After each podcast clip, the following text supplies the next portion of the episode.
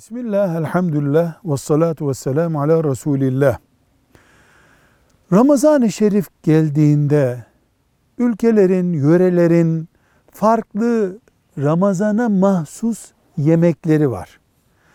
Ramazana mahsus filan çeşit yemek yapmayı bid'at olarak adlandırabilir miyiz? Hayır. Bid'at ilave olarak ibadete bir şey getirmenin adıdır. Yemek ibadet değildir. Filan çorba, filan tatlı Ramazan'da yeniyor. Bu bir örftür. Bunu yiyen sevap kazanır. Bunu yemeyen günah kazanır dendiği zaman ibadet boyutu sokmuş oluruz. Budur yasak olan. Filan yiyeceğin Ramazan'da yenmesi konusu, örf konusu doktorlarla ilgilidir. Fıkhın israf bölümüyle ilgilidir. Sağlık açısından yararlı değilse zaten sakıncalı.